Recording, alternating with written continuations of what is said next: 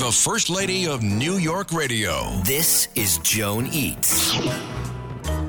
I was at a dinner the other night in someone's house, and she was serving chicken. The chicken was so gorgeous. It was it looked all like it came off a grill.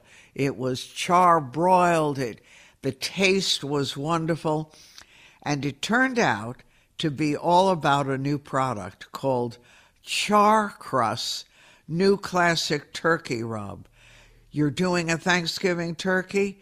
This is a no brine, easy prep turkey seasoning that delivers crispy skin and juicy meat. And that's what the hostess had.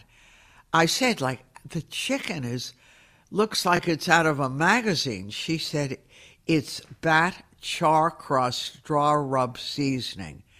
And it was created at a legendary Chicago steakhouse, Al Farber's, in 1957.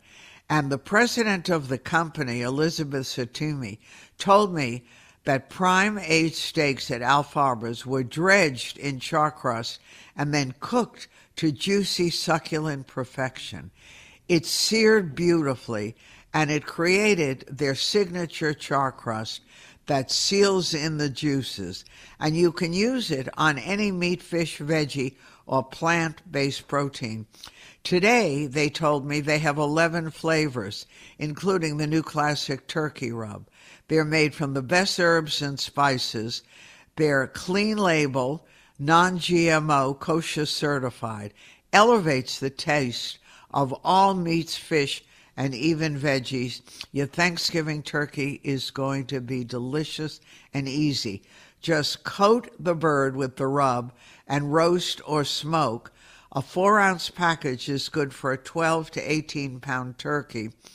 And you can buy the turkey rub online at Amazon.com or charcrust.com and a lot of local markets have it. But go to the website, charcrust.com, and they'll lead you to store locators. We even found specialty meat and butcher selling these products, including the Kosher Marketplace at 2442 Broadway, 649 to 799 retail, and they include recipes. In fact, their turkey recipe was a package of char crust a whole lemon, a whole onion, both sliced in half, and fresh herbs, and an onion, an oven that starts at 325. Remove all the giblets and pat dry the turkey and sprinkle the char crust all over it, including the underside. Roast it. Put a half a cup of liquid in the pan, water or broth. Cover the legs and wings with aluminum foil Cover the whole bird lightly with foil before putting it in the oven and bake until it reaches 140 degrees in the thigh for about three hours.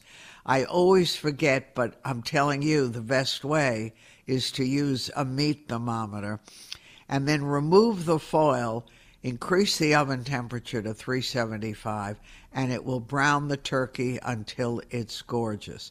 You're going to have a perfect turkey and then when you take it out, let it rest, carve it, remove the legs, wings, and breast, and you have a fabulous Thanksgiving turkey, or whenever you want turkey. So enjoy it.